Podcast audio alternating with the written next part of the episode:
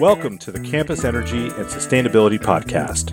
In each episode, we will talk with leading campus professionals, thought leaders, engineers, and innovators addressing the unique challenges and opportunities facing higher ed and corporate campuses. Our discussions will range from energy conservation and efficiency to planning and finance, from building science to social science, from energy systems to food systems. We hope you are ready to learn, share, and ultimately accelerate your institution toward solutions. I'm your host, Dave Karlsgodt. I'm a principal at Fovea, an energy, carbon, and business planning firm. There's no question that now people are becoming more and more disconnected from the food system, and there are so many ways that we can be using our landscapes more creatively. The garden makes the housekeepers feel like the university cares about them as people. Quite honestly, a number of students come into college and don't even know what a pepper may look like. And so it's kind of neat to be able to see that. Well, so today's episode is the last in a series of episodes that came out of our summer internship program. Um, you've heard a couple of other episodes in the last two, I believe. Um, but today we have Kaya Finlay. Um, so, Kaya, why don't you give us a little introduction for yourself and let's talk about your episode? Yeah, I'm really excited to have done this episode. So, I'm a recent graduate of UNC Chapel Hill, and during my time as a student there, I got really involved in food systems and sustainability. So, in doing this episode, I wanted to tackle the complexity of sustainable food systems and explore how universities, in this case using UNC Chapel Hill as a case study, uh, how they strive for sustainability in all aspects of that complex system, whether that's purchasing or growing organic food, cutting down on energy usage associated with food, increasing access to healthy food, or building community, all in the food system. I conducted three interviews with representatives from three different organizations on campus.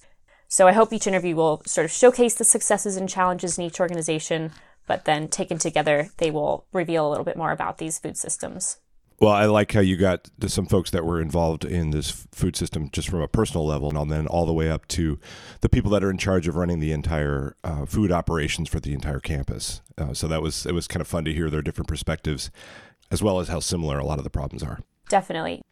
Well, I'm also excited to announce that Kaya has moved from summer intern to our podcast and communications manager here at Fovea. So, welcome to the team, Kaya, and we'll look forward to hearing your episode. Thanks so much, Dave. Hope people will also enjoy it. Here is my first interview. Hi, my name is Laura Minlin, and I'm the coordinator of Edible Campus UNC. We are an education program of the North Carolina Botanical Garden that converts gardens across the UNC Chapel Hill campus to growing edible, medicinal, and pollinator friendly plants for UNC student and community engagement. I've been on the program just, I think, edging up on three years now we, while I am a staff member on the program now, we do try to keep students at the forefront of everything. So we hire student garden managers and students running our communication and our engagement and outreach and educational programming as best we can. Awesome. Yeah. And can you describe the the main garden versus the satellite gardens and sort of how everything mm-hmm. is laid out? Yeah, so our main garden is this quarter acre production education garden that's directly behind Davis Library. So it's right in the middle of campus. And right now it's about half raised beds and uh, mounded beds and has a ring of berry bushes and some a pollinator patch. And then the other half of it was actually blocked off con- for construction for the two years of this garden's existence. And the construction fence just came out a few weeks ago. So that's now being converted into a lawn and we're gonna have a little stage and a little education space. And we kind of think of it as yeah, it's an education garden. Uh, it's a hub of activity for different food and food justice organizations and also just for the community in general for non food or garden related activities. This quote unquote satellite gardens that are spurring off of this main garden are in all directions from that garden. So there's right now they're clustered into eight sites and we've got 10 or 11 garden beds that are like the garden the main garden was constructed it was a it was before an unused land and it was turned into a garden whereas the satellite gardens are gardens that were prior aesthetic gardens and now are incorporating edible medicinal and pollinator friendly plants and all the satellite gardens are free for all picking anyone who's walking by is welcome to pick the garden so long as they're doing so responsibly, you know, leaving at least two thirds of the plant. And the main garden, we, since that is more of an education space, we don't have people just coming in and free for all picking in there. The majority of the food is harvested and donated to Carolina Cupboard, which is a student run food pantry on campus. And if there are special events, we can know that that food will be available for the special event.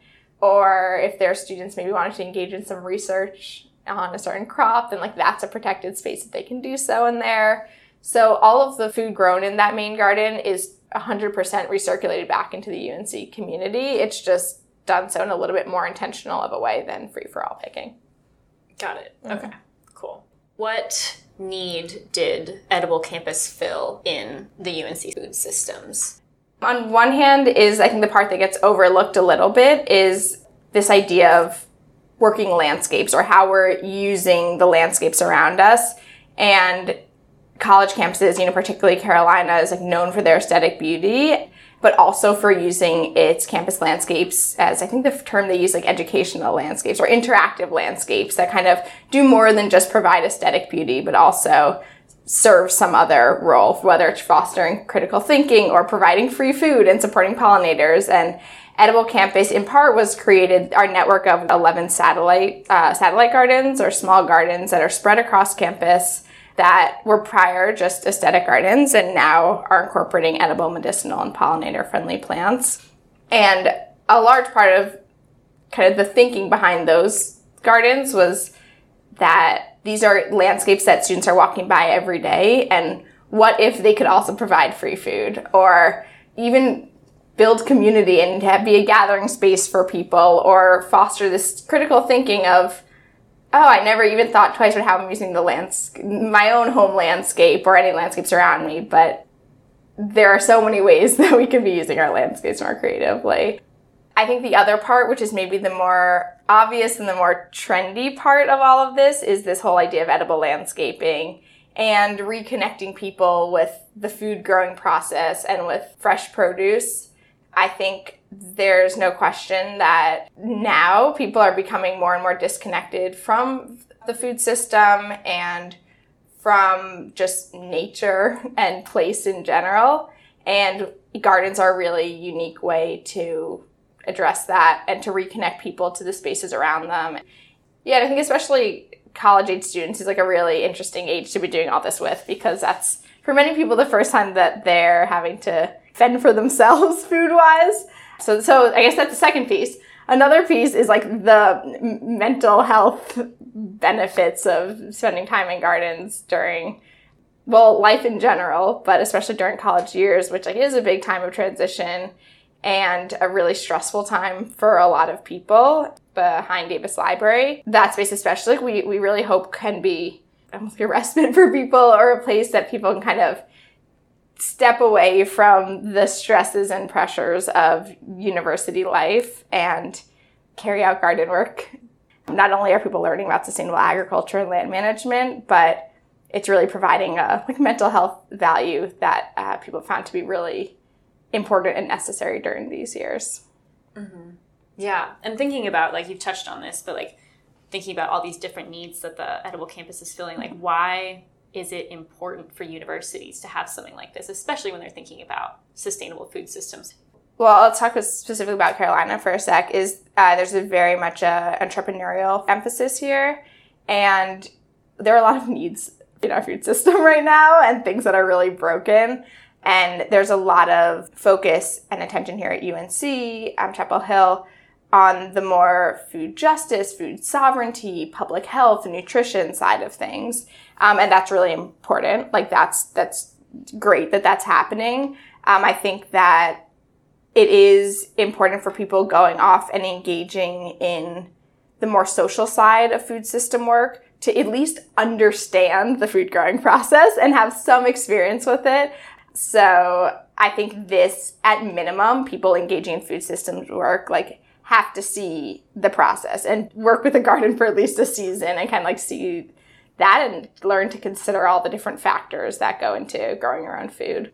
So I think that's a part of it. I think also there are just a ton of initiatives that are again addressing these the more social side of food system work and if we're able to use our garden to just take that learning or those efforts to the next level or add like another layer of depth to them. Like that's kind of how we are hoping to for Edible Campus Gardens to be used. So instead of us growing food and starting our own food distribution or food pantry, like there already is a student run food pantry on campus and they now have the capacity for refrigeration and to hold fresh produce, but they've never distributed fresh produce before. So why don't we just grow our food and filter it to them and then now they can we can do cooking classes together and we could kind of partner and just help that initiative make even more of an impact.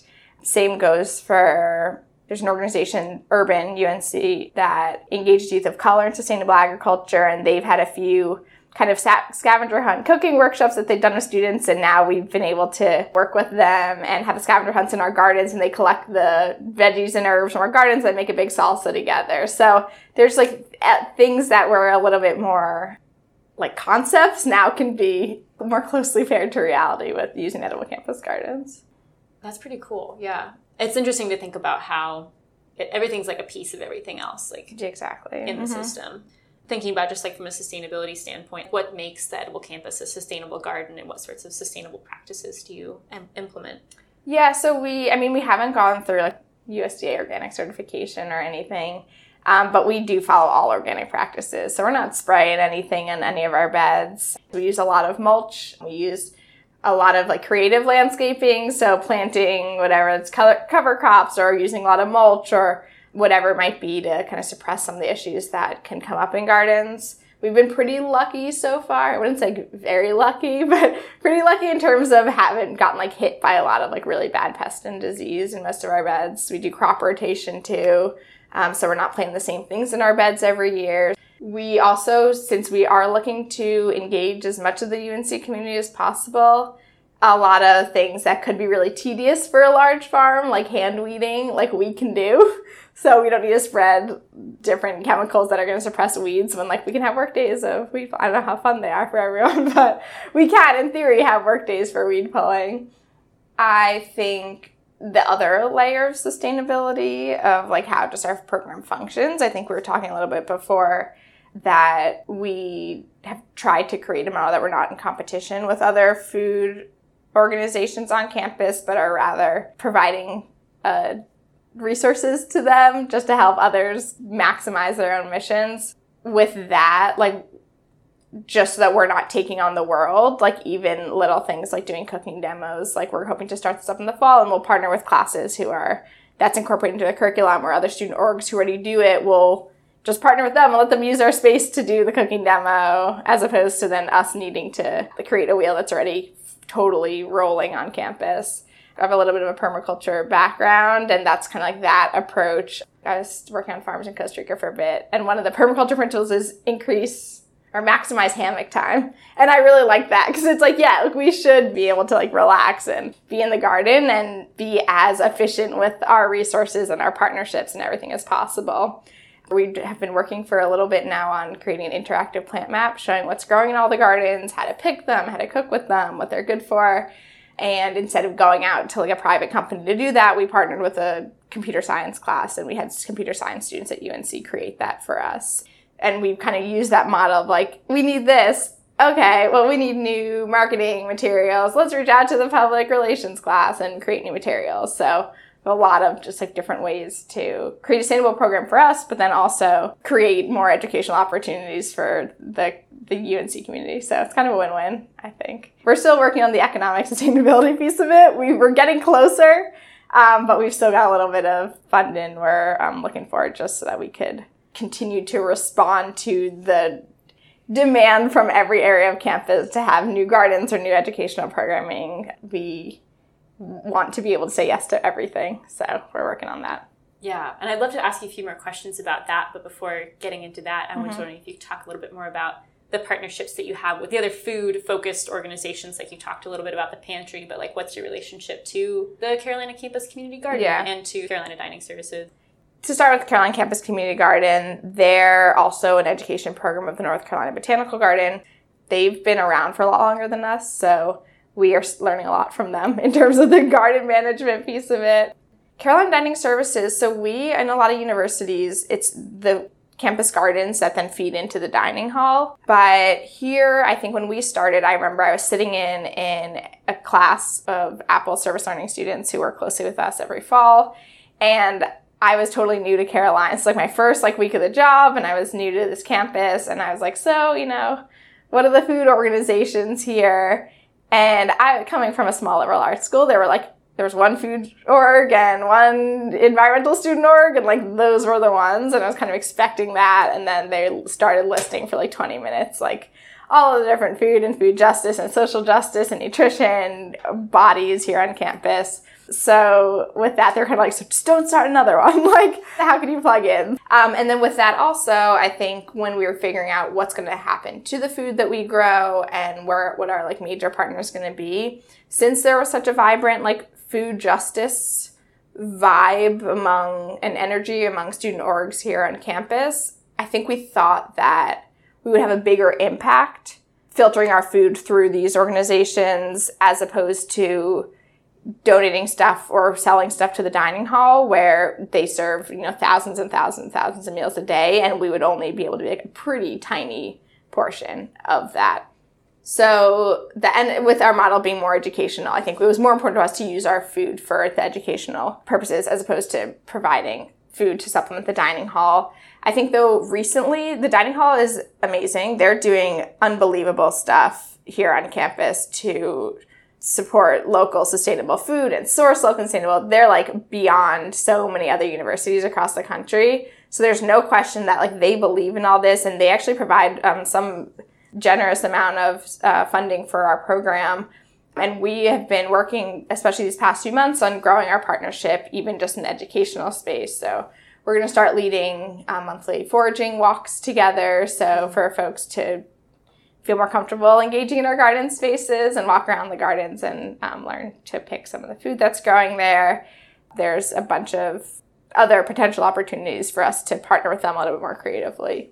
Um, but I think as more people are learning about Edible Campus, then more people are coming to us to be like, hey, we're doing this. Like, do you want to partner? Like, so we're learning a lot just by people knowing about us. And then, of course, over time, too, like, and empowering students to be the leaders of our organization. They know about a lot more than I do, of course. So they kind of bring different ideas or their friends are in this club and want to partner. And it's like, great, that's perfect. That's exactly why we, we have so many students involved in that way.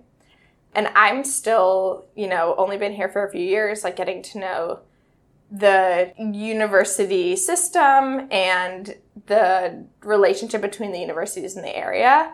But I think that it's also something to consider too, like what the specialties of the different colleges and universities in this area are. So I think that's a, a, large part of the reason why there isn't that much agriculture education here at Carolina is because you have NC State right next to us and they have a ton of resources there and people can take classes there and that's what they do so well. Like we, the focus here, if the focus is more food justice, social justice, public health, entrepreneurial, then like this school emphasizes kind of like that more. And then I think Duke has even Another focus, the um, Central Carolina Community College has a great sustainable agriculture program there too. But with that, I think that's why I think Edible Campus is important is because we're not an agriculture school, but I think you know, there's now a food studies minor and there's more food studies people doing self-declared majors and it's becoming really popular on campus that while we won't become like an NC State, if we are putting resources into a food studies minor or, or supporting that direction for the university, like you've got to provide some agriculture education. Edible Campus and Carolina Campus Community Garden Hope Gardens, all these gardens provide a really important role for the university just in that comprehensive food system education here. Mm-hmm, definitely. And going back to what you were saying before about like economic sustainability and the, mm-hmm. the sustainability of keeping everything going into the next year, like yeah. so that you don't have to keep worrying that you're going to have to dig up some money sometime right. or like go find people out in the pit and mm-hmm. get them to come in and work. There's so many layers of this. We have definitely been putting a big emphasis on how we can institutionalize any area of our program. So an example of that would be the satellite gardens. We those gardens are spread all across campus, so very hard for our like 1.5 staff people on this program to manage on our own, obviously, mm-hmm. um, or even for our student garden managers to manage on their own. So it seemed like a really natural fit early on for us to be partnering with Res Life because a lot of the gardens are close to dorms, and that's such a cool way to you know bond with your community and feel a sense of place in the craziness that is in, that is college.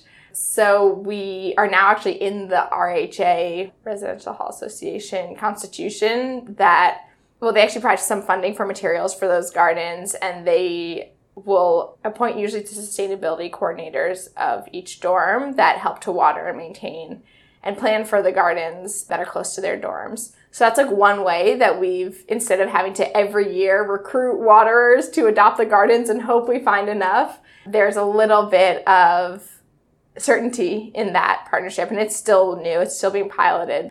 Once we get kind of comfortable in that, then we can have them for creating even more, you know, educational programming and and community activities and different stuff using the gardens. We have an APPLES Service Learning course that has students dedicated um, specifically to our garden and Carolina Campus Community Garden every fall and every spring now. So that's a good sustainable source of people.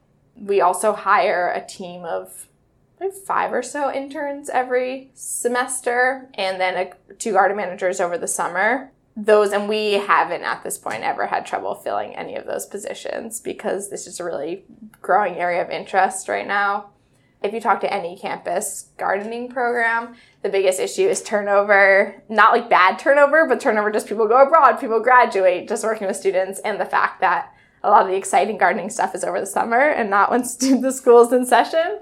So those are things we work with. I think we would love to shift and we're getting closer to it and we'd love to shift to having our whole team, whatever area they're working on, be returning year to year or at least be committed for the entire academic year. Again, that's a win-win for students and our pro- our staff because a lot of students like it takes a few months to like really feel comfortable and feel empowered and autonomous and ready to lead and grow the program and then they'll leave. So we've had a lot of students who are eager for, for longer term appointments anyways. Um, we also are, just for the first year, have created a student organization counterpart to our program.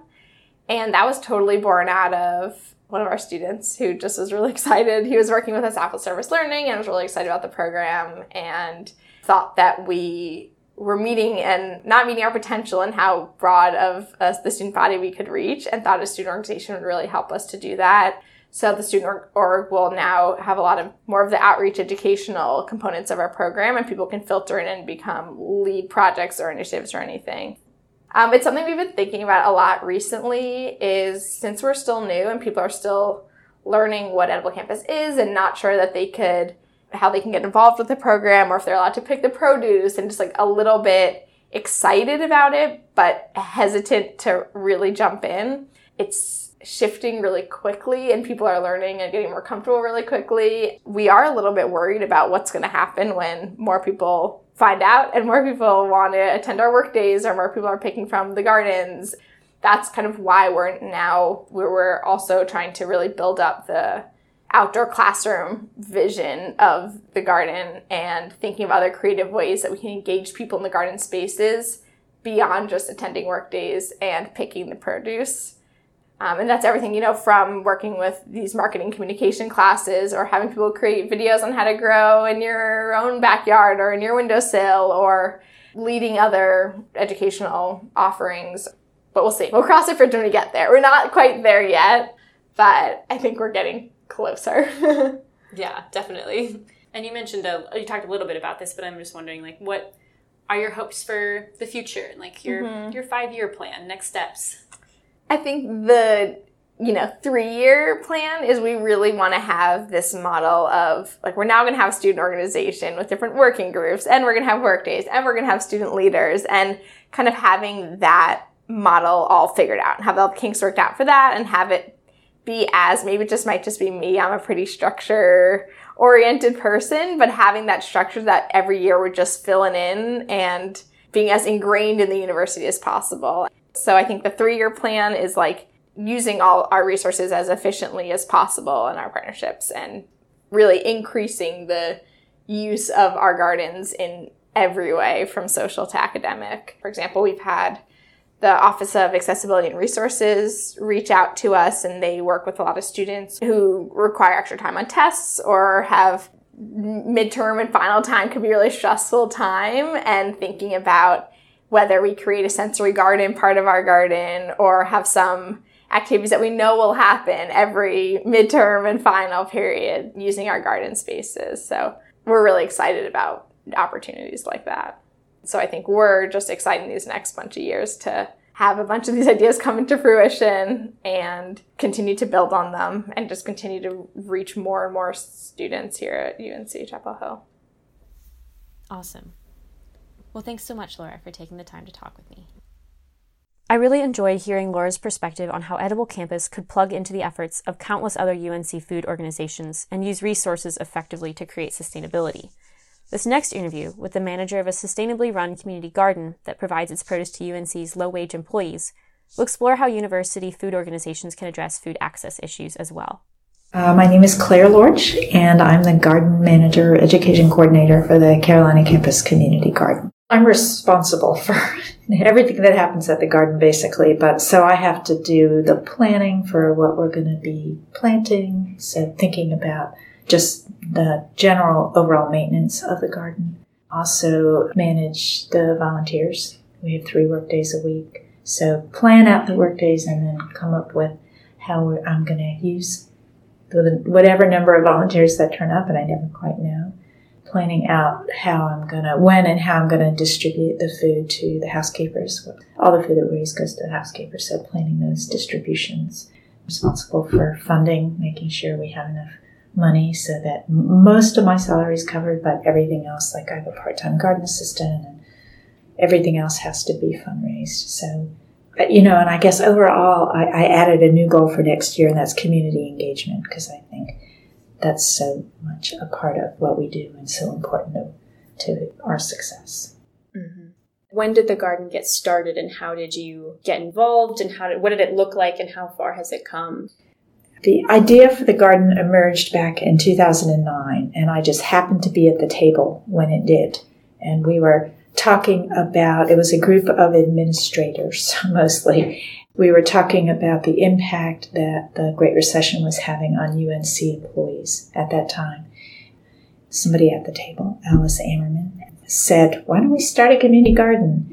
And at the time, I was working at the Carolina Center for Public Service, and um, the director of that program was also there at the table. And she mentioned that the university had recently purchased this piece of land in front of the Carolina Center for Public Service she saw my enthusiasm at the idea of starting a garden, and so she gave me permission as part of my job to try to organize it. That's kind of how it got started, and then it wasn't hard to find other people who were equally enthusiastic who wanted to get on board. And and yeah, 2010 we had our first in March 20th, first day of spring we had our first work day, and we've been going ever since. And so we started as 8,000 square feet. We're now 14,000 square feet where we are on temporary space, but as far as I know, the university doesn't have any plans to um, ask us to move at this point in time.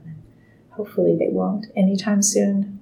Mm-hmm. And can you paint a picture for me now of what the garden looks like 10 years later? Aside from the weeds that I'm envisioning right now, you know, we've got 43 beds. We have a solar powered greenhouse out there. We have a beautiful cedar tool shed. We now have 11 compost bins. We started with three you know, we have four accessible beds so that people um, with mobility issues can still garden with us. We've got fruit trees, we've got grapevines, we've got shiitake mushroom logs. There's a lot going on, so we've we've come a long way.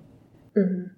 And can you tell me more about sustainability practices that you just do on the farm as a, okay. as a unit? Okay, well, again, we've got, so in terms of water neutrality, we have a drip irrigation system. So we can really water most of the garden in two nights. Oh, we do it overnight to minimize evaporation, and then with the turn of a switch, we can water half the garden. Um, we plant intensively, and we also plant, and this has been really um, a wonderful partnership with the Botanical Garden, a lot of native plants. So that's about it for water neutrality. Um, when it comes to zero waste to landfills, composting, we take that very seriously at the garden. So we have, again, I think I told you, we started off with three bins and did it casually, and we are now with 11 bins. We have three, during the academic year, we have three compost co managers. So these are students who do nothing else when they come to the garden generally except work in the compost. And they really take it seriously, and we have an Excel sheet so they record which bin got turned, which bin got added to, and you know which bin we're letting rest we also have a bin outside so that anyone in the community can come and contribute compost to us 24 7. And inevitably, whenever I'm out there, and which is lately every single day, somebody comes by and brings their compost. And I always yell from the other side of the garden, thank you. And they are always as appreciative, if not more, because they want some place to bring their food waste and they know they're contributing to the garden's success. So that's worked out really well for us. We use, um, we grow a lot of things vertically, and so we use bamboo, which right now we're harvesting from Carolina North. To keep weeds off the pathway, we put down cardboard, which we get out of bins behind restaurants, and wood chips that we uh, we have a tree trimmer friend who comes and delivers wood chips to us when we need them. It's good for him; he doesn't have to take them to the landfill. And, and you know, anytime we're creating a new structure, we always try to use wood scraps when we can. Greenhouse gas neutrality. Um, as I mentioned, we have a greenhouse. It's it's completely solar powered. We don't have any electricity on property, and so that's been a fantastic addition to our garden. So we can grow all of our well, most of our own seedlings. Um, and by providing the fresh produce to the garden's recipients, the housekeepers, they don't have to go and buy them from the grocery store, which may or not be locally sourced. So that's another plus. And then because we're located so close to the to the campus, most of our volunteers either walk, take the bus, or bike. Very few people that have to drive.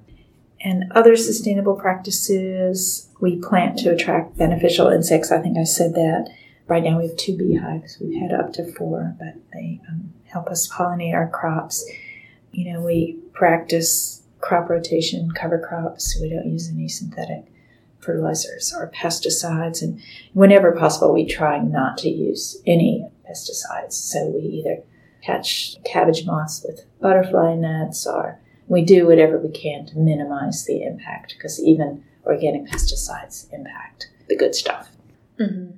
How do you stay sustainable and both in the sense of being green and green sustainable, but also like making sure that you have enough money and have enough enough hands to do what you want the next year?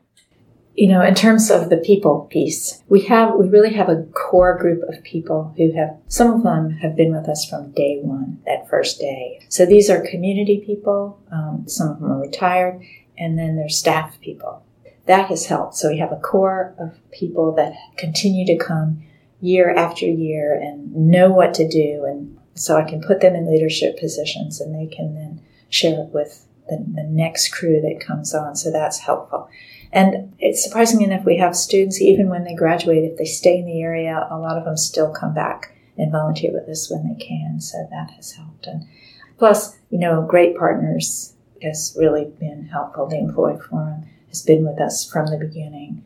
They contribute funding to us. They it was it used to be thousand dollars a year. It just went up to twenty five hundred dollars. They sit on our advisory committee and they're just totally behind us. And Alice Ammerman, who came up with the idea, she and the Center for Health Promotion and Disease Prevention, another partner, and the Botanical Garden are all sort of, they've been with us from day one. And so, you know, I feel like I can go to them when I have issues and um, they're, they're very helpful in terms of just brainstorming ideas. You know, funding is always a struggle. You know, we've gotten grants from Strowd Roses, which is a local foundation that funds all kinds of cool things in the community, but they're really interested in beautifying the community and food access. So we're a really good match. And we've gotten quite a few grants from them, and they've been a great source of support for us. And, you know, we also write letters, appeal letters. We've been lucky. You know, we've had somebody who has contributed over the years and has made a really significant contributions. So just trying to keep up those relationships and not take anything for granted. You know, we also maintain records so that we can say when we're writing grants, right now, I think we've um, given away 21 tons of food, things like that that can impress people that these people are serious, they have a history, um, they know what they're doing, it's worth investing in them. Mm-hmm. UNC has all these sort of different parts of its sustainable food systems. What role does the garden play in sustainable food systems at UNC? You know, we see ourselves as addressing the food access issue for staff, particularly low income staff. You know, when we first started the garden, we decided that the impetus was that people were struggling to feed their families during the Great Recession. So that's, um, and we decided early on that we would garden all the beds communally, and then, and we identified the housekeepers. Partly, they're one of the largest units on campus, and certainly with some of the lowest paid workers, plus the status. And at the time, politically, things were not good. They got a lot of negative publicity for things that were going on in the administration with the housekeepers and everything else. So it seemed like this would be a win win. And so that's how that was decided. And there are about 400 housekeepers, you know, and most of them work second and third shift. When I first started, I think it was 40% were refugees from Burma, and now it's like 70%. You know, refugees from Burma, African Americans, some Latino, some white. So it's a it's a real mix. You know, they tell us that it just helps them, you know, in terms of saving money. But it, it's also, I think it's more than that. As I think one of the zone managers, one of the supervisors said it, the garden makes the housekeepers feel like the university cares about them as people and not just housekeepers. It's symbolic of, yeah, we recognize that you probably don't earn enough money to be able to buy this fresh local produce, so we're going to provide it for you, and we're also going to give you work time to come and get it. So it's done during their work time. So we, you know, we distribute it at 6 a.m. for the third shift, 7:30 a.m. for first shift, and 5 p.m. for second shift. And we also do cooking demonstrations too. So that's another thing in terms of introducing new foods to some folks or introducing new ways of cooking foods. We also raise plants and we give plants out to housekeepers. And we just recently had a housekeeper they sent me um, they sent me photographs of their tomato plants because they were so proud of them. And so again, I think that I guess also contributes to sustainable practices if they're growing their own. You know, at one point we were even looking at expanding to meet the needs of the staff at the dining hall that are not UNC employees and do not get the same benefits that UNC does. They get benefits, but their salaries are significantly lower. And um, decided that we didn't have the capacity to do that because that could mean another 400 people or something. And what are you hoping will be the the next steps for the garden and your one to five year plan and just doing whatever we're doing better, adapting to to this climate change thing, which you know I feel like I'm going to have to do things differently next summer. You know, we just won't be able to grow the things that we want to grow because it's just too hot, or we have to create, you know, get shade cloth or high tunnels or do something different because this this isn't working. Mm-hmm. Yeah, that's going to throw a a new wrench into things. it's the first year that it's really felt like a huge impact for us, even though it's been creeping along. This year is really hard. You know, I feel like my job at the workdays is keep people from passing out. Right, make sure people are hydrating. Yeah, yeah. And why is it important to like have this garden that's filling this need and playing this role in UNC's sustainable food systems and feeding all the people who work there, not just study there?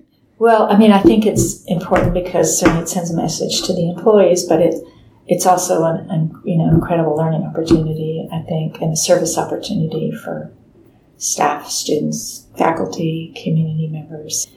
It's really important as um, you know an outdoor classroom or as an educational opportunity. It meets a lot of needs, I think, and um, you know I think it's an important statement for this university to say, yeah, we you know, committed this piece of land because we think it's important not only to feed our low wage workers, but for students and staff and faculty to have this opportunity to learn and to, to do all the things that you might not be able to do otherwise if you didn't have it right there. Hmm, yeah. Well, thank you so much, Claire. It was great to talk with you today. While my interviews with Laura and Claire focused on the impacts that small gardens can make in a big university, I wanted to go to the sustainability efforts of UNC's biggest food provider, Carolina Dining Services. This next interview will explore how a big university's purchasing power and decision making can be used for sustainable good. My name's Scott Myers, and I'm the Director of Auxiliary Services, and one of my responsibilities is overseeing Carolina Dining Service. There's 16 different food operations on campus. The biggest facilities that we have are all you can eat dining halls that serve a million and a half people a year between the two of them.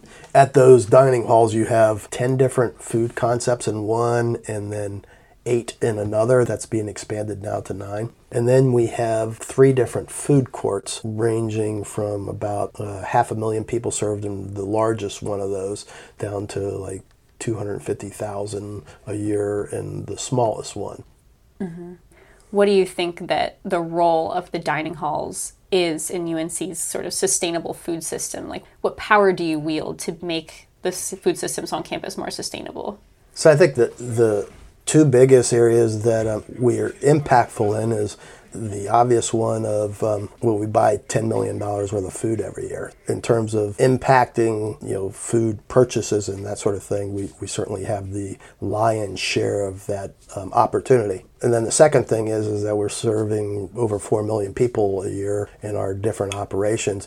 It's funny that different pockets of campus kind of view sustainability differently, I think, or whether or not it's on their conscious or not and certainly, I mean, there's 10,000 plus faculty and staff too. So you're also trying to meet their needs as well, which could be kind of contrary to, to what your overall goals are. Um, I mean, you have to balance what you're doing to make sure that you're trying to serve everybody as best as you can. But yeah, so uh, our facing the students with our operations and our people, as well as our purchasing power, gives us a unique opportunity, I think. Mm-hmm. Like, what are some of the most significant decisions maybe that you've made with purchasing power that you think have made a really big impact?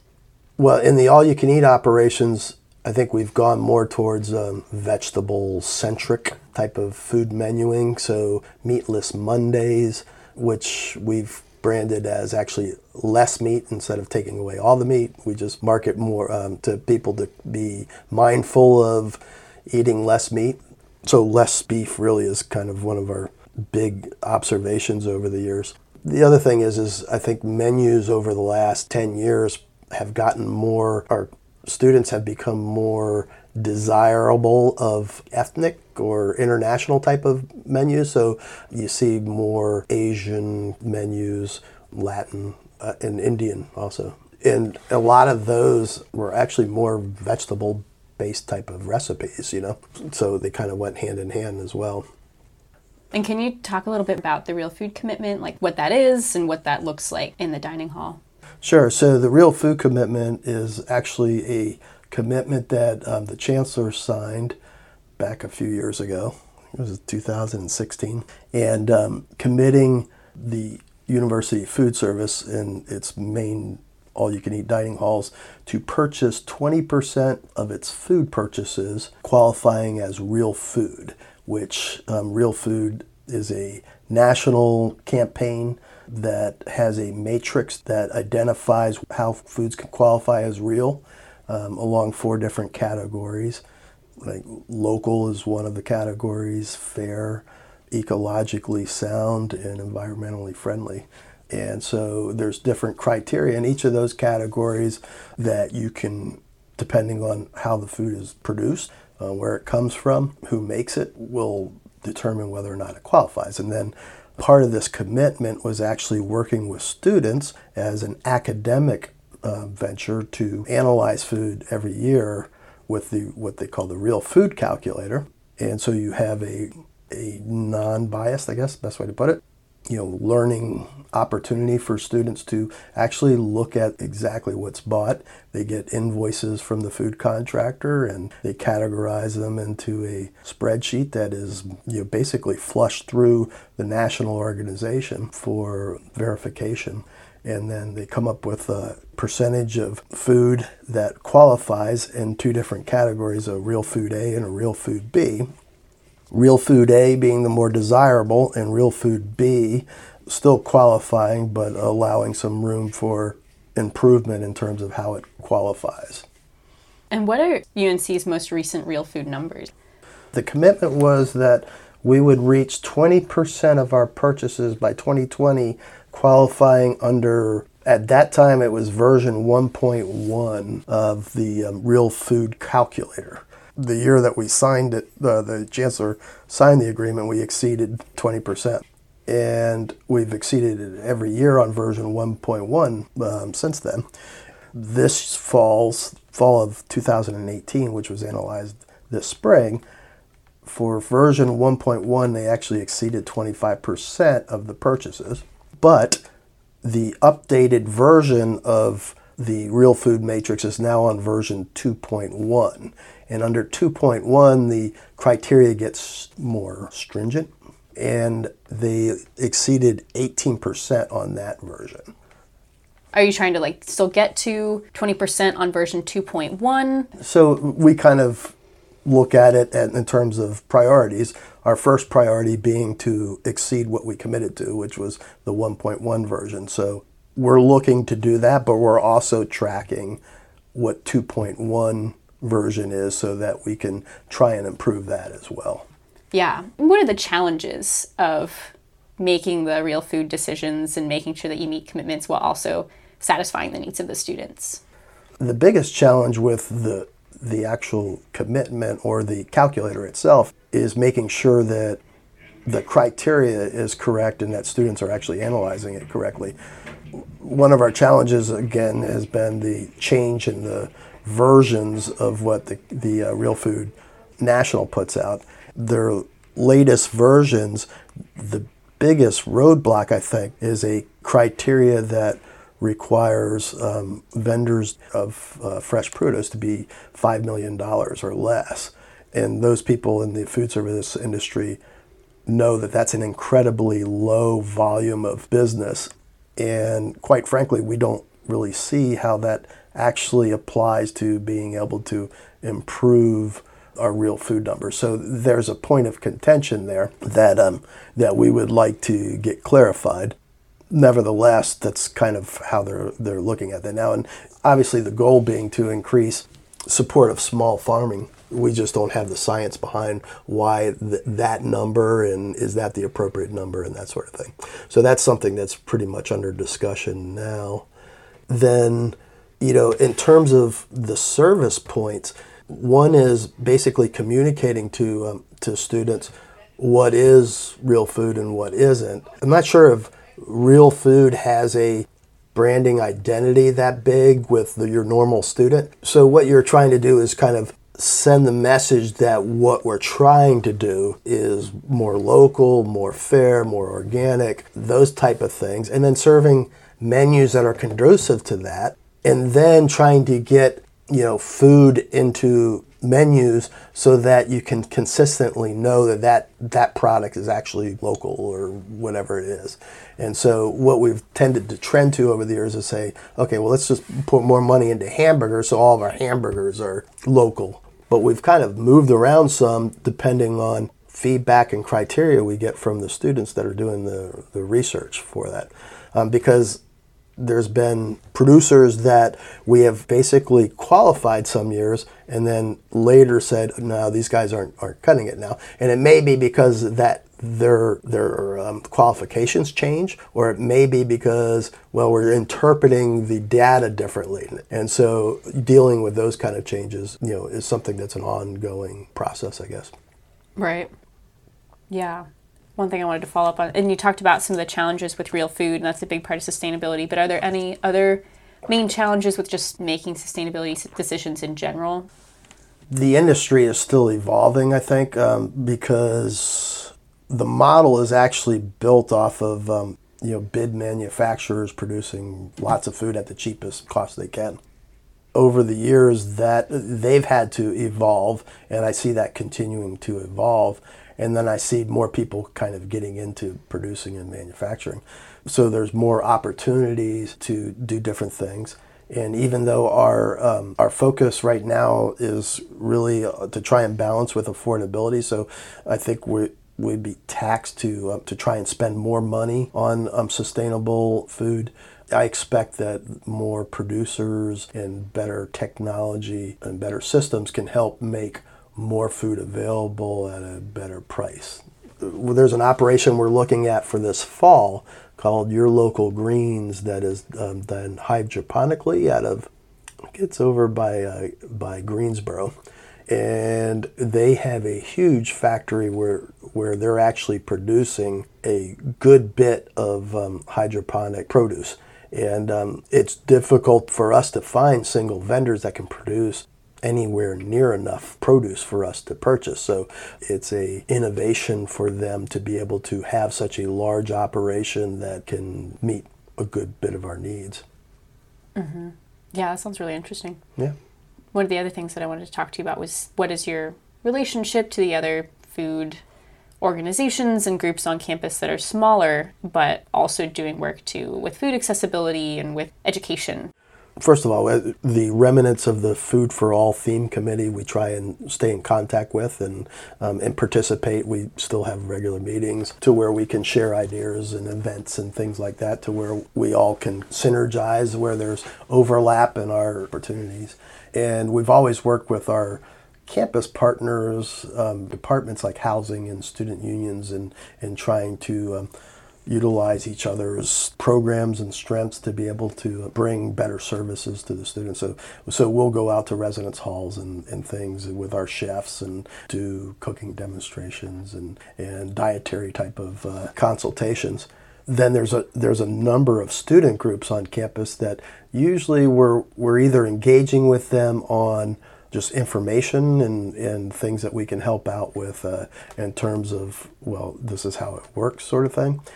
And then there's um, the campus garden and the um, edible campus that have been partners of ours, um, and we've communicated with on, on our program so that um, we could both try and uh, take advantage of the opportunities that we have. Mainly the edible campus, which maintains a garden in our bed out front of uh, our main facility on campus, Lenoir. It's probably the most visible spot because the pit, um, which Lenoir is located in, is the highest traffic area on campus.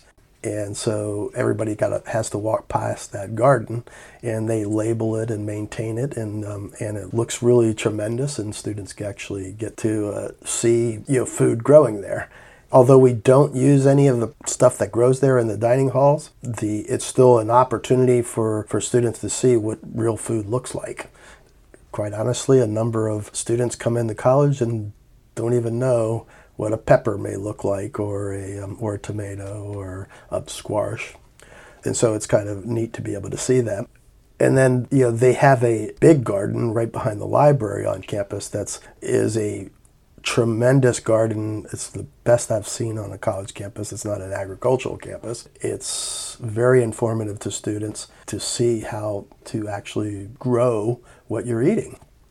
And so part of our partnerships with them is actually um, we support them with some funding and they support us with some visibility. And we try to work on things like messaging and discussions as to food insecurity and how they could actually um, get information from Edible Campus as to what kind of things they can get at grocery stores and how to prepare things and um, and actually glean some of the uh, the harvest, I guess, to uh, take back to residence halls to use.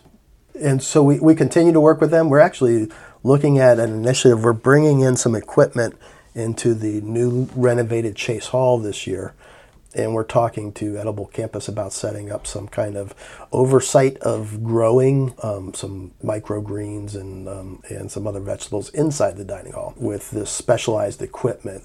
So I'm looking forward to see how that works out. Mm-hmm. Yeah, I'll have to come back and visit and yeah. check it out and eat some. exactly. Yeah, that's the best part. and I'm curious what you think are the important elements of a sustainable food system and how UNC is doing on having all of those elements and where there's still room for growth?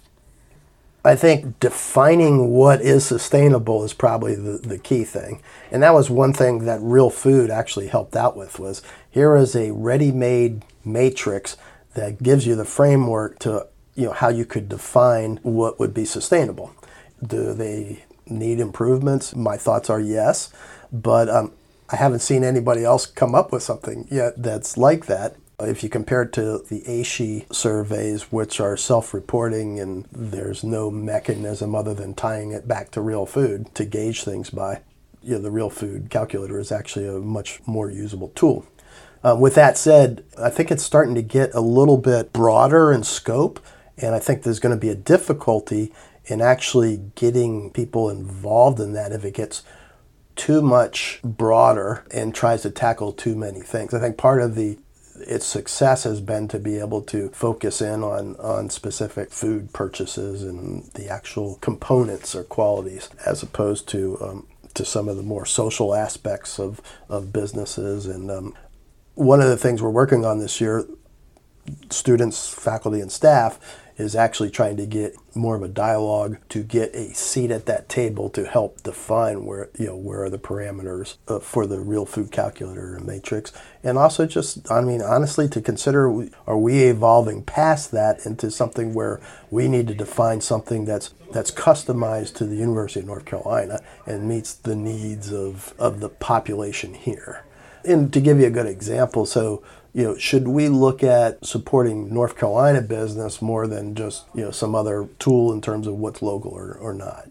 Do we really want to exclude businesses that are more than $5 million in annual volume, sales volume, those sorts of things? Mm-hmm. Um, and I know we've covered a lot of topics real food to sustainability in general to relationships to sustainable food systems, but have I not asked about something that you think is important I think we pretty much covered the, um, the highlights of how sustainability, work, sustainability works on food service on campus. Great. Cool. Well, thank you so much for taking You're the welcome. time to chat with me. That's it for this episode on sustainable food systems at UNC Chapel Hill.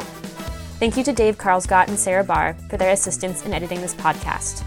And thank you to my three interviewees for their time and insights.